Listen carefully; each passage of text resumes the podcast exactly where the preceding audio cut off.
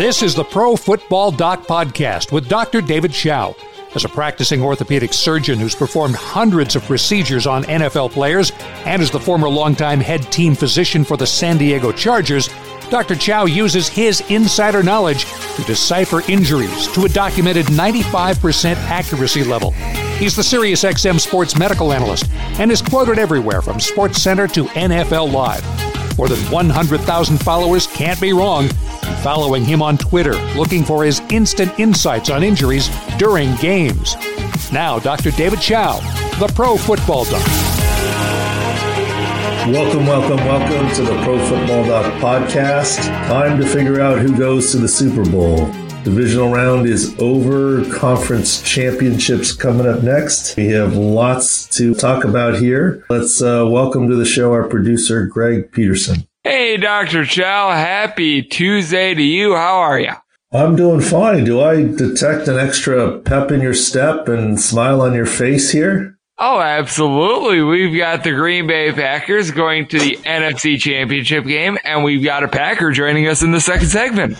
Well, yes. Uh, thank you for setting it up. We do have a Packer joining us, Packers Hall of Famer joining us, but but we actually hedged our bets this week, right? Because uh, our special guest, Ahman Green, is indeed in the Packers Hall of Fame, but he was drafted by the Seahawks and was a running back for the Seahawks as opposed to last week when we brought on Brian Westbrook uh, the day after the Phil- the Eagles lost to the Seahawks. so well, you see what I did there? We hedged our bet this time, so it sounds good either way. But I can tell you're a little happier. Are you? Are you? Are you happier if your Packers win, or are you happier if you cash a ticket? Both. you didn't answer the question. Yes. there you go. There you go. All right. Well, lots to talk about here as always, and a couple of interesting things medically and injury wise this week. First of all, I thought it was interesting. Did you see when Nick Bosa went down and he was down for a little bit and the Levi Stadium was chanting Bosa, Bosa, and then he kind of was quote resurrected from the dead WWE style. A, I see more and more crossover, right? I mean, George Kittle, this, that, the other. I mean, this whole WWE Fox, who's put WWE on uh, network TV on Fridays, sandwiched between Thursday night football, Saturday college, and Sunday NFL. So I thought that was kind of fun and cool. And no, I don't think Nick Bosa's hurt, but there was an interesting tidbit to me. Nick Bosa afterwards said the medical staff told him to stay down uh, a little bit. And then so he listened. I thought that was interesting. It brought up some stories there. Look, I am never going to be for faking injuries, getting free timeouts, things like that. And I would not participate in faking injuries or doing that because not only is it disrespectful to the game, not only is it illegal, but really, I think it's, it's crying wolf it's, you know, tempting fate and, uh, you know, uh, karma's going to get you. You pretend to have an injury and then there's really going to be one. So I've never participated in pretending to have an injury, but I thought it was, and I would not condone it, but I thought it was interesting that Bosa's medical staff told him to stay down. Now he didn't get into why. There are several reasons. One reason is stay down, let us check you out, make sure you don't have anything. That's certainly one reason.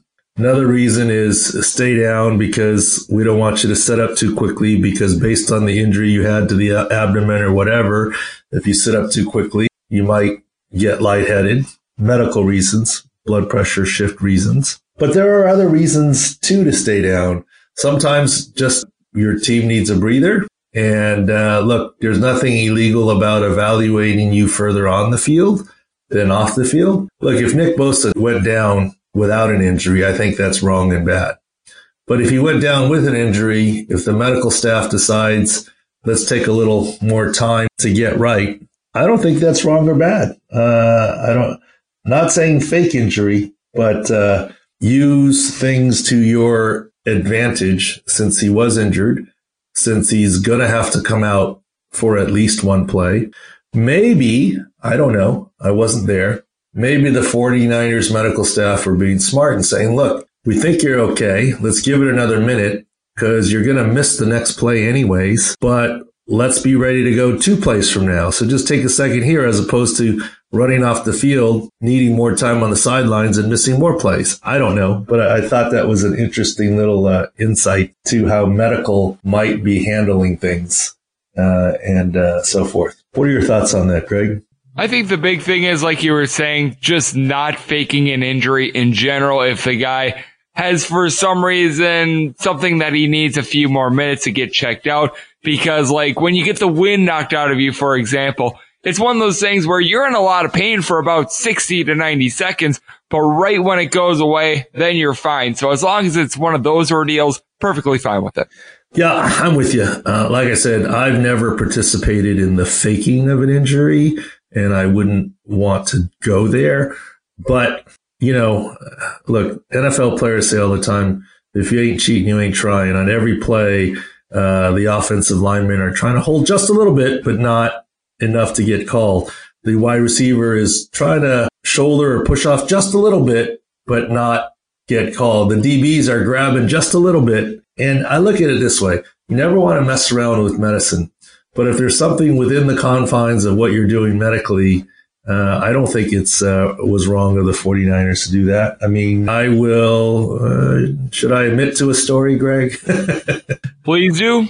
It's probably pretty common for a team to say, just stay down here for a second. Your team is gassed or something, or just take another minute here so you can come back. That's probably what happened to Bosa, not that uncommon. I remember a situation where our center, very proud, Nick Hardwick, was walking off the field. He knows this story, so it's not any HIPAA. He was like something with his arm, pain going down the arm, and he knew he couldn't go, so he walks toward the sideline. It's not uncommon for someone to say go down, right? For the team to say go down. Why?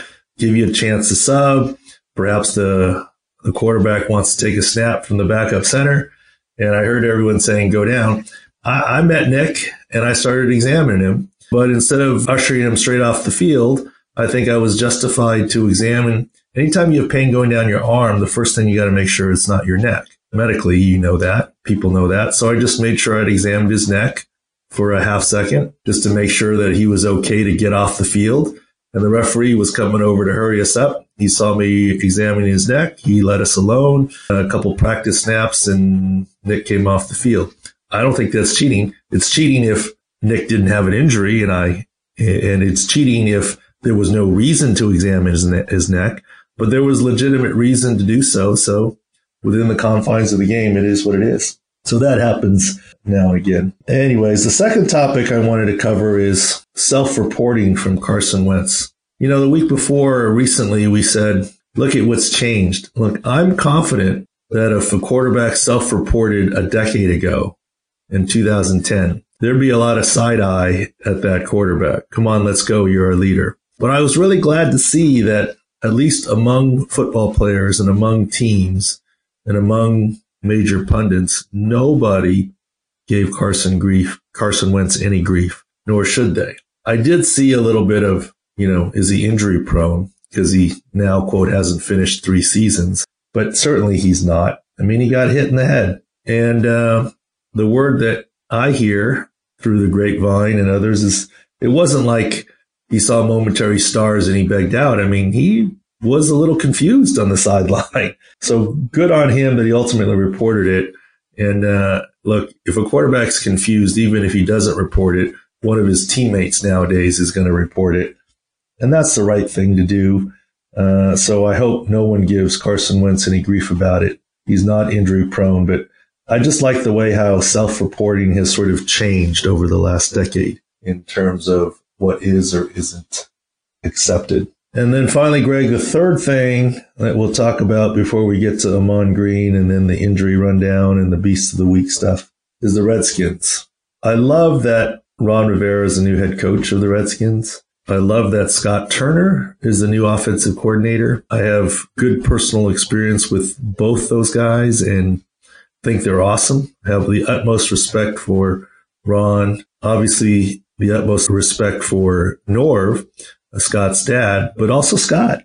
So good guys, good men, and I think they will change the Redskins culture. But the reason why I bring it up, they made a change, the Redskins did, with the head athletic trainer, brought over the Carolina Panthers guy. And they also made a change by hiring Kevin Wilk, a longtime physical therapist for Dr. Andrews from Alabama. And I've been getting a lot of questions. Well, they're doing that to woo Trent Williams. Maybe. Uh, will it work? I think that I still don't know the details of Trent Williams in terms of who he really was upset with. We've talked about it. He doesn't seem to be upset with Dan Snyder. They've made changes at the GM position in the front office. I don't know if Trent Williams is upset at them. Maybe from putting him on uh, non-football injury this year and not paying him. So maybe that GM change was something that Trent Williams will like. He clearly expressed some displeasure at the medical staff, but it's not clear to me whether it was at doctors, athletic trainers, former doctors, current doctors, previous athletic trainers. I mean, the, this whole scalp thing started six years ago. The current physicians have only been there a few years. So I don't know that he's mad at the current physicians. And by the way, they haven't changed. There's a sponsorship deal with Inova, and I don't think that's going to change. They changed out the athletic trainer. I don't know if that athletic trainer was involved in saying, Trent, you're fine. Don't worry about your scalp or not, or whether he was just taking the word of the doctors. But fresh change might not be bad for them. And Kevin Wilk coming on board. Look, I think Mr. Wilk is an excellent physical therapist. I've had dealings with him. He's been Jim Andrews' right hand man for a long time. But my understanding is he's going to be a consultant. He's not moving from Alabama to the DC area. Look, Jim Andrews has been a team physician for the Redskins for almost a decade. When Robert Griffin III was injured and put back into the game, Jim Andrews was a team physician. I don't know that adding Kevin Wilk will make a oh my gosh difference because he's not going to be in house or in the building, just like Jim Andrews is not daily in house or in the building. It's a good step. I think the biggest reason to be able to woo Trent Williams back is the fact that Ron Rivera is there, that there's a new front office some of these medical changes I think might be more token and I don't think in and of itself is going to convince Trent Williams to come back, but I'll bet Ron Rivera does because he's going to have a whole new attitude. And I think he and Trent Williams will get on very nicely. I guess all I'm saying is great hire, great addition, Kevin Wilk, but I don't know that that automatically brings back Trent Williams. But the whole picture, I think indeed may. So that was some interesting maneuvers last week as well. All right, well, let's take a break and we'll be right back and we'll bring on our Packers guest since the Packers won. No, just kidding. Very much looking forward to having uh, Ahman Green on the show.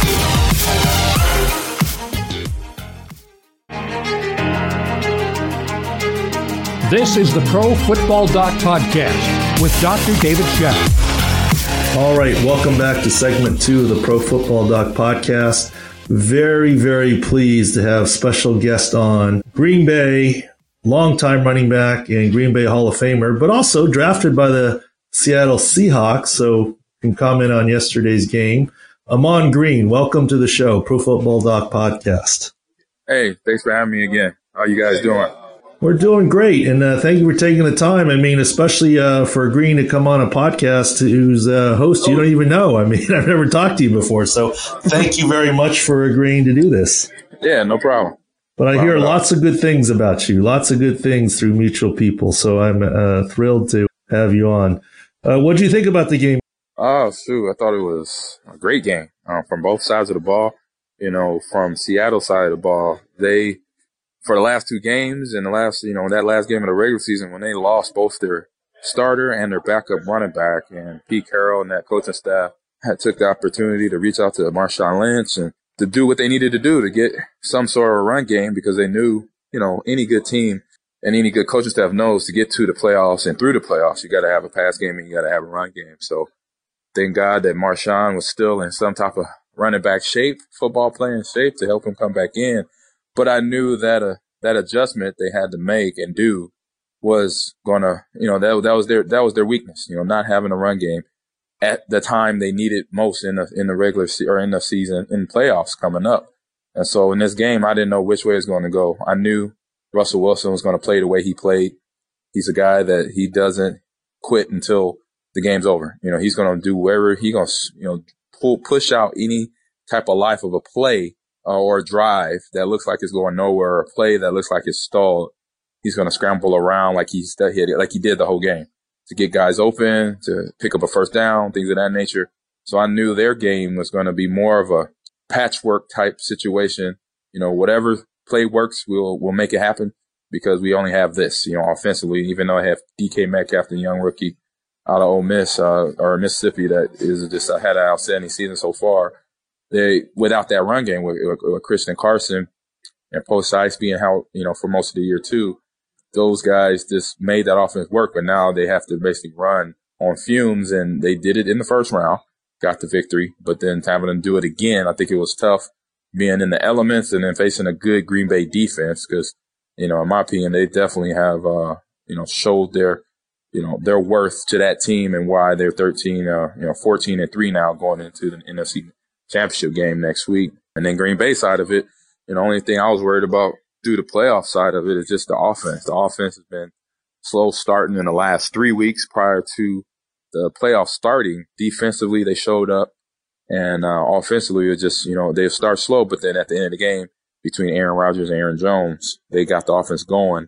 And as anybody knows, if you're a sports fan, you know that usually in a playoff situation, you know, playoff games, you got to start fast because trying to come back in a playoff game. But we've been proven wrong, just like you know, Kansas City with Pat Mahomes and his squad, what they did coming coming back from 21 points down to win the game by 20 was uh, something that any sports fan got proven wrong or would think, okay, man, if you start a game that slow, you're not going to have a chance to win the game. But as we saw, you know, what Pat Mahomes did and, and Green Bay, they didn't start slow, but they started to make plays. It wasn't big scoring.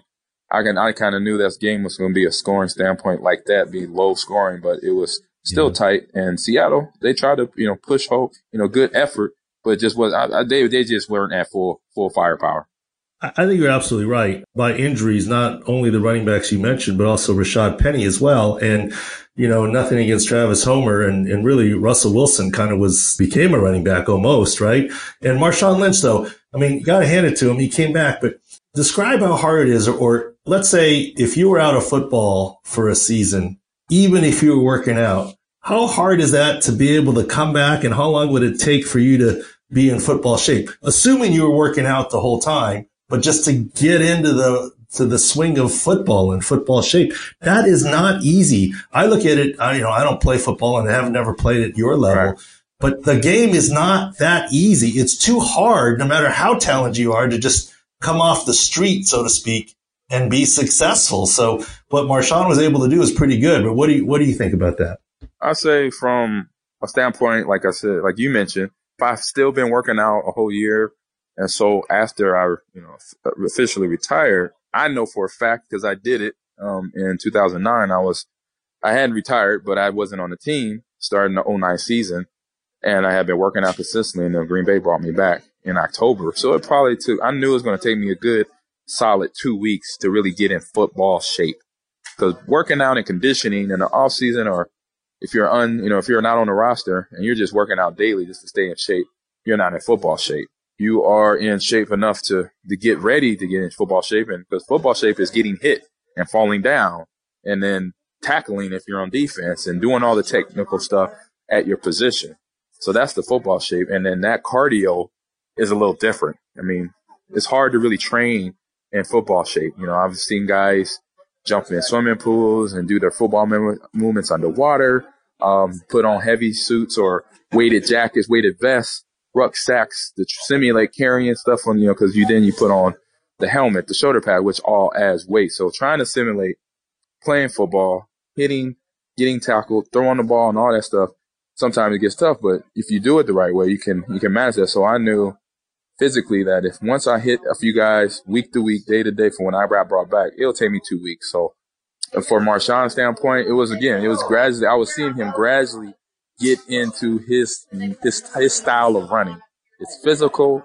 He kind of does these jump cuts that where he puts himself in a position to be um, same foot, same shoulder contact, and that same foot, same shoulder contact hurts. It's like hitting a tree stump, and he's already. And then when mm. you already have the size behind that, it makes it easier to basically intimidate guys early in the game, to make guys think you know, basically make guys have business decision thoughts come fourth quarter.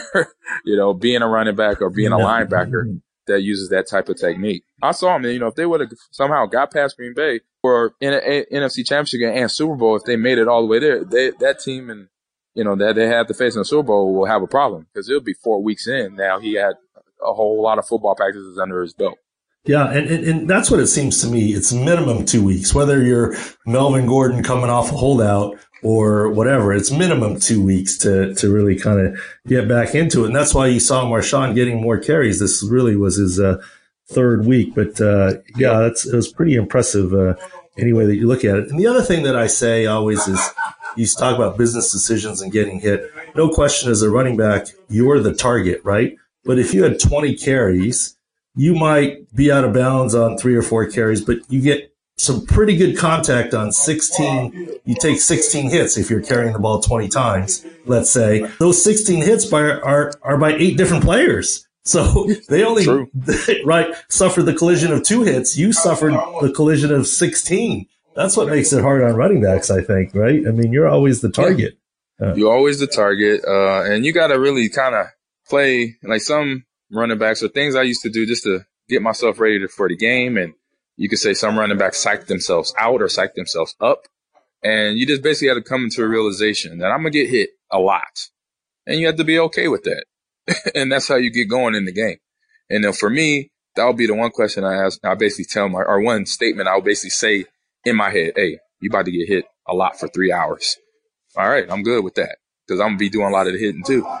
Um, and then the one, uh, then, and then the other thing I wanted to do right away. I loved when we got the ball first.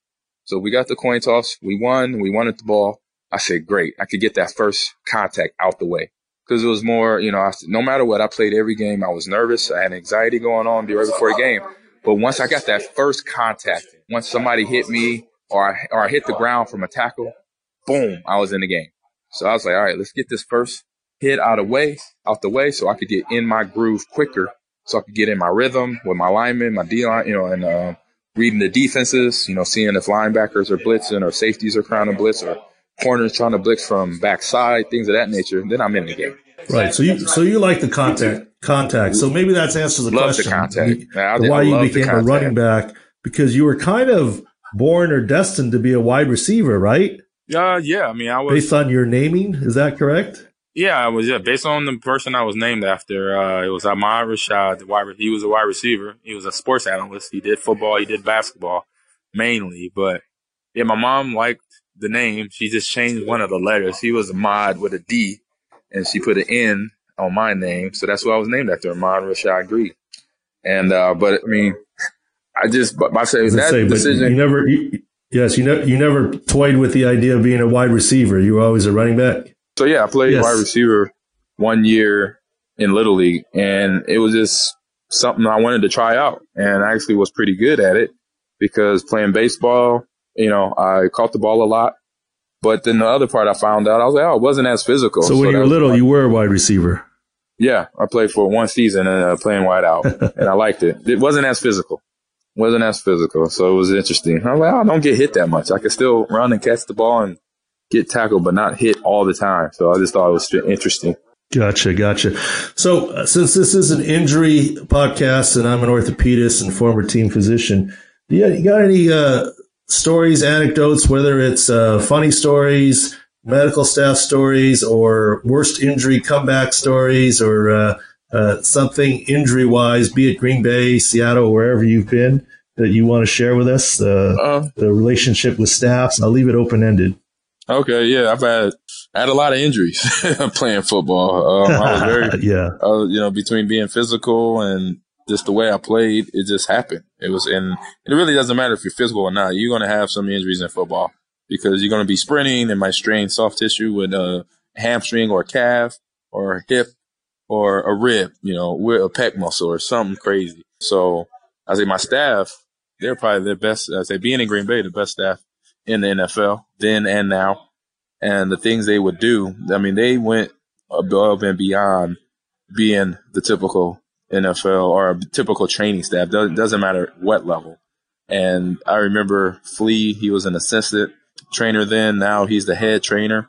for the Green Bay Packers. And I remember him. He was my main, he was the guy I did most of my treatments with and most of my ankle tapings or if I had an MCL sprain, he would put a tape job on it to keep my MCL, give it a little bit more support. But I remember one time I had, let's say, a mild turf toe um, injury going on that I was still playing through.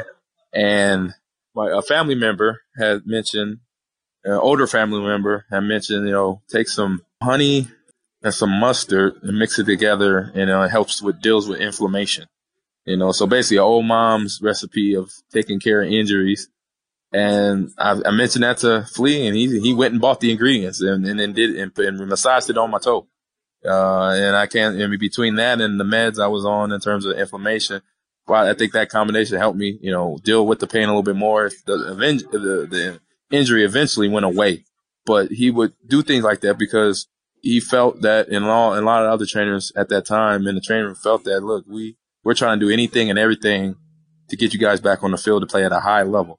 So if I got to go get an old mom's recipe and get you back on that field, if it works or not, I'm going to give it a try because that'll put you in a mind state of these guys are really care about us and they, and they're trying to, you know, take care, you know, make sure we do our thing and we can play at the high level to, to do the, to do the fast, fantastic things we do on a football field and, or the baseball court, the basketball, you know, basketball court or the baseball thing, things of that nature. So you knew they were giving hundred percent to help you get back on the field so you can go give the rest of the team, you're 100%. So that was one story. One thing I love about that staff and like they helped me. And then again, Flea, I tore my quad, my right quad, um, in 2009 from the kneecap up and I had Pat McKenzie repair the, the quad, basically bring it back. He described it to me. He had to go grab the muscle because it rolled up my thigh and he pulled it back down and took a shoestring basically and cut holes in my quad muscle and the upper part of my kneecap to reattach my quad with shoestring and tied it, basically tied the shoe, tied a knot and it reconnected the muscle. And then after that, the muscle organically grew back together to the kneecap in area. And I start my rehab soon. You know, after that, it was a 11 month process and or nine month process that a lot of, including himself and, you know, Matt, Pat McKenzie and some of the other coaches uh, or I say other doctors said, we don't know that you, if we're going to be back 100%. You know, he was afraid because he had, had done two previous surgeries of teammates of mine, Santana Dotson. They didn't come back. That's a cool story about the home ointment. Maybe Pepper Burruss did use it on Davante Adams this year. He had the turf toe too, or maybe he should have. so, what do you think about Green Bay against San Francisco? What do you think is going to happen? Well, we got to wait and see. I mean, but we, what I do know going into from the last game. They met, they met up this past season or this past game a couple months ago. You know, it wasn't pretty for Green Bay. It was, the score was 37 to nine. Offense couldn't really do much. Defense couldn't stop San Francisco offense, you know, in terms of run game and pass game. It was kind of even early, but then San Francisco just blew the thing, the top right off by just scoring and putting pressure on Aaron, getting in that, you know, in their defense offensive backfield with Buckner and the other D linemen that are just having an outstanding year for them, along with the linebackers. Linebackers were keying on Aaron Jones, even when they did know, RPO action, play action. They were on him, you know, so they had a good game plan. Robert uh, Saleh, the defensive coordinator for the 49ers, did his homework. I mean, they were able to take away all the weapons for the Packers. And in terms of the pass game, you didn't really see the receivers do a whole lot that game.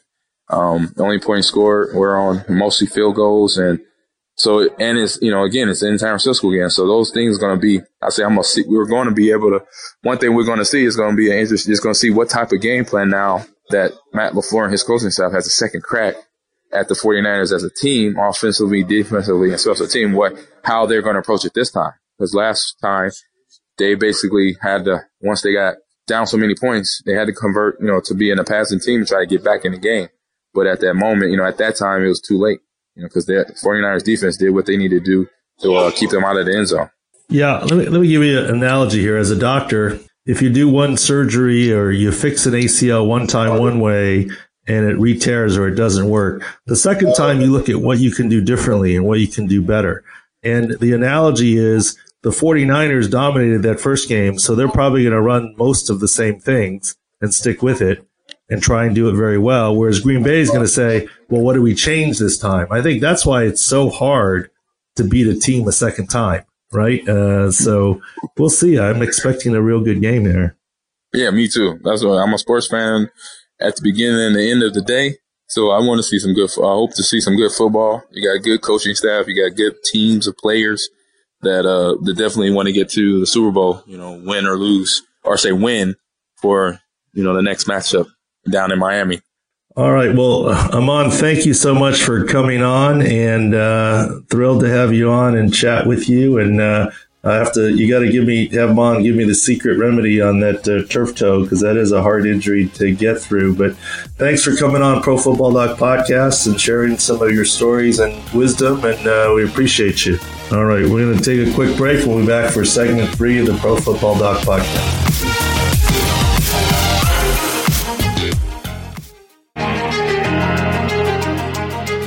More now with Dr. David Chao, the Pro Football Doc. All right, welcome back to the third and final segment of the Pro Football Doc podcast. You know, I enjoy meeting new people. I didn't know Ahman Green before here, and he's certainly an intelligent and uh, interesting guy. So a great guy as well, because I still remember back when I was a little kid, he actually visited my middle school. I went to Greenville Middle School out in Wisconsin he took the time on one of his days off during a Tuesday and visited all of us little kids. all you little kids. What was that about five years ago, Greg? Uh, four and a half. Okay. all right. Let's do the injury rundown. Uh, the rundown's getting shorter and shorter. We could talk about all the different other injuries around the league, but let's concentrate on the four teams that are remaining. Tennessee versus Kansas City, and then Green Bay versus San Francisco next Sunday. Tennessee Titans. Certainly, I think most people were surprised at how uh, Tennessee handled uh, Baltimore, but this is clearly overly simplistic. Tennessee had a dominant, healthy running back in Derrick Henry, the guy I now call Beast Mode 2, because he is the new Beast Mode. And the Ravens had a very much less than healthy running back in Mark Ingram didn't do much. Second had second half barely played. First half didn't do much. I don't know, handful of carries, half a dozen carries, less than 20 yards. Clearly was not his explosive self, and that's what we've been talking about.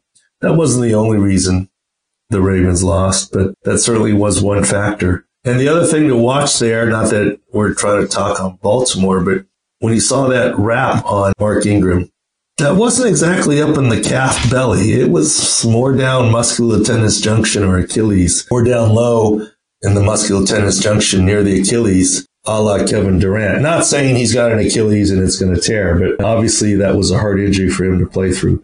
But Tennessee is actually relatively healthy right now, which is a good thing. I got to shout out the Titans uh, may have outsmarted me or Jeffery Simmons did has done much better than I expect. Some of the uh, Titans resurgent season comes with Ryan Tannehill playing. Some of it comes with Jeffery Simmons playing and rounding into form. Remember, he was the top, top D lineman who tore his ACL training for the combines in February. And when he was drafted, some people panned the pick and I didn't pan the pick. I said, well, it's probably a great pick. They're just redshirting him for next season.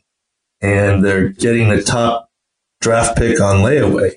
They picked middle of the first round and, you know, these arguably the top 10 picks. So they're getting him on layaway, not thinking he would be able to come back and do very much this season. But he has. He's proven me wrong. The Titans have proven me wrong. He was key on a fourth and one early against the Ravens, and he recovered that key fumble later on. So he has been a difference maker, and uh, hats off to him coming back in under a year from his ACL and looking good. He's someone to watch going forward. As far as their opponents, the Kansas City Chiefs, a lot of little things and one potentially big thing. The little things easy. Travis Kelce. He had a little knee issue and then he had a hamstring issue, but double digit catches, well over 100 yards. He's fine. Travis Kelce will be fine this week. Their left guard, Andrew Wylie, should be fine with his ankle. Tyreek Hill took a pretty good hit to his uh, chest and uh, left anterior ribs. It wouldn't have shocked me if he walked away with a cartilage injury or a slight fracture, but doesn't seem to be the case, and uh, he should be fine. The really big question mark here is Chris Jones. And for those of you who follow me on profootballdoc.com or on Twitter, leading into the weekend, I said, Chris Jones is my biggest question mark. I know Mark Ingram's not going to be 100%, but Chris Jones, I mean, it was a quote practice injury, whether it was a basketball injury in the locker room or whether it was actually at practice.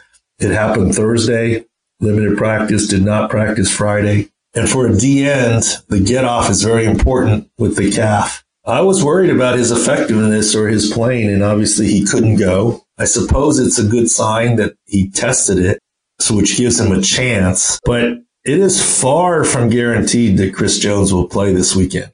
And Andy Reid even said he didn't know. Since when aren't coaches optimistic on injuries? So I think he's maybe 75% not going and perhaps a 25% chance of being able to do something this week at this point in time. I lean towards him being out this week, but back if the Chiefs can make the Super Bowl. And remember, Mark Ingram had over three weeks on his calf and really couldn't do a whole lot. So Chris Jones is the big injury to watch. Let's move on to Green Bay versus San Francisco, the NFC. Your team, Greg, illness issues this week. Flu or illness went through the team and your left tackle and, your tackle, right tackle, Bryan Bulaga couldn't go due to illness. And it went through a, a number of members of the team. Should be a non-issue this week, I think, even if a guy misses practice early week. By the end of the week, when they get to San Francisco, I think everyone really, really should be healthy. Even pregame, uh, Greg, I actually watched the game because there was only one game on. I actually watched the game in the war room with a bunch of friends, former uh, Chargers players, etc. And when we were in the room and the issue of illness came up, I started asking, it's a playoff game. Does illness ever affect you? And your performance? And to a man, I said, no, it's the playoffs. Get an IV, get the meds, roll. I mean, obviously there was something with Bulaga that prevented him from doing so, but expect it to be very short term. I don't think the illness for your Packers are going to be a big deal. And Allen Lazard had a mild ankle sprain. He returned to the game and finished up. So I don't see a lot of issues with the Green Bay Packers. And once again, health has a lot to do with it. The Seahawks had issues on their O line. They were down to their third left guard.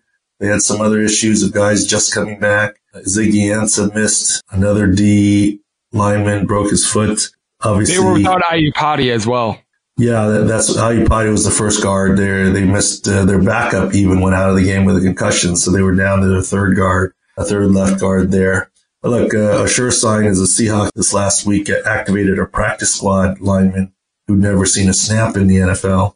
And of course, they were down to three running backs. Not to take away from Green Bay's victory, but in terms of injury health, Green Bay clearly was the healthier team over the Seahawks, and it and it bore out in the results. But this week will be interesting because I think both Green Bay and San Francisco are really pretty healthy. Green Bay, we went over pretty healthy. San Francisco, Dee Ford came back, looked good. Jaquiski Tartt came back, looked good. Nick Bosa's issue is not much of anything. Kwon Alexander even returned. He didn't register anything on the stat line. Didn't see him do a whole lot, but with a week under his belt, he'll be one week better coming off that pec injury. His injury was four days after JJ Watt's injury. So the 49ers really on both sides of the ball are as healthy as they've been in a little while. So strength on strength. Packers versus 49ers, old school matchup, both healthy. So I think that'll be a interesting, interesting one to, to see this week. You taking Green Bay, Greg?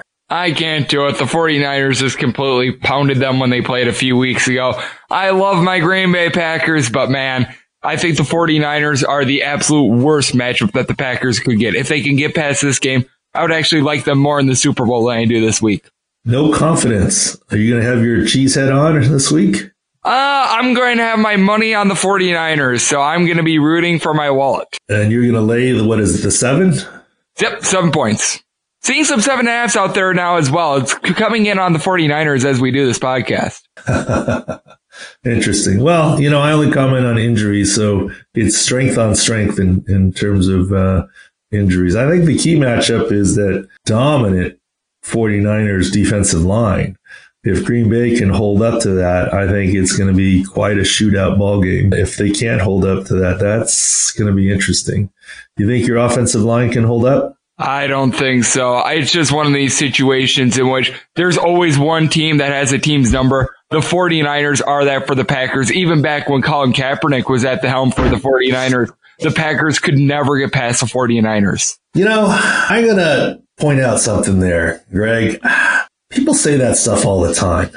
Okay. But from Colin Kaepernick days, name one 49er that is still on the team. Name one Packer that's still on the team. Aaron, Aaron Rodgers. But he doesn't even play against Colin Kaepernick. Okay. I mean, Aaron Rodgers did play against Colin Kaepernick. Not on the field at the same time. That's true.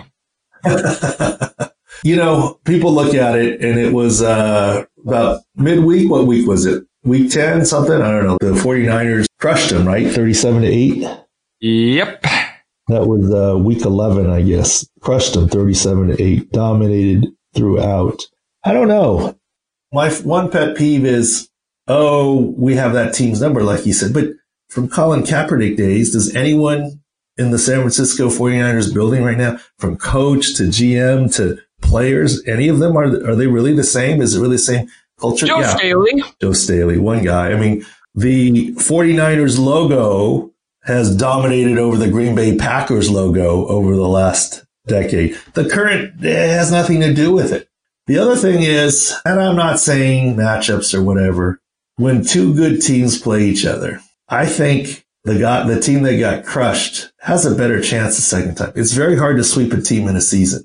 Beat them twice. Really hard to beat them three times, right? Why? Because the team that wins continues to do the same thing. The team that loses switches it up and everyone's in the NFL. So the key is, is Green Bay going to do everything they did last time? No, they're going to switch some things up. So will the 49ers be able to handle it? So I don't know.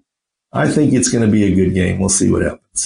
And but, I should uh, point out that the long snapper, good, is still there for the Green Bay Packers. Well, there you go. Well, that, I changed my mind then. Then, then, then game changer. The, the 49ers really have the Packers number and they have no chance. No, I'm just saying the only similarities were the helmets. I mean, they're the logos, right? I mean, and even that sometimes changes. So when you go back and look at streaks, and you know this team owns the other team. I think you got to look at what players are there and what coaches were there, just to say you know from five years ago they've always dominated us. Nobody's the same. That's my little point here.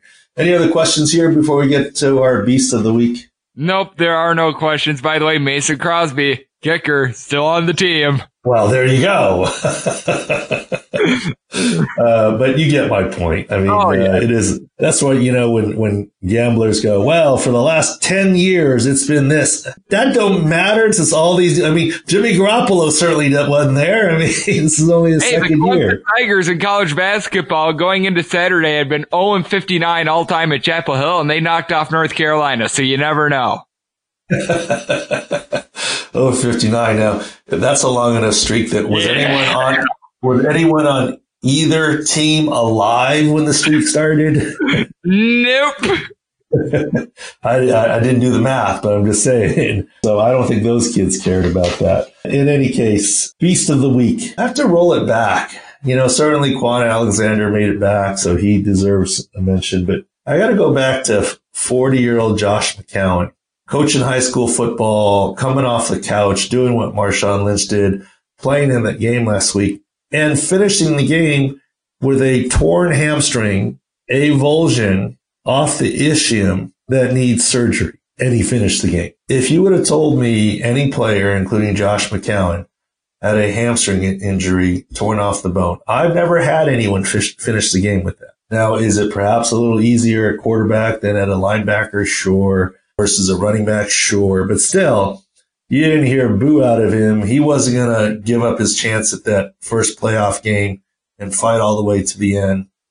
And by the way, the uh, Eagles didn't have another quarterback. It would have been Greg Ward, wide receiver, admittedly a former quarterback, but they only had two quarterbacks active. So when Carson Wentz went out, Josh McCown was the guy and he finished with an avulsion of the hamstring that needs surgery. So we're going back a week. News didn't come out till after we did the podcast last week, but I think it deserved a shout out as the uh, Beast of the Week for that simple reason. No disagreement here. All right. Uh, thanks for listening to the Pro Football Doc podcast. We're doing some new features uh, throughout the playoffs breakdowns, injury index, field view. Check it out. We're not touts. We don't give you what to bet on, but if you go back and look at last week's, you'll say we, we had a pretty good week in terms of how accurate we are. And some of it translated to wins and losses and overs and unders as well in terms of what we were saying there. So take a look at that and see if you like that.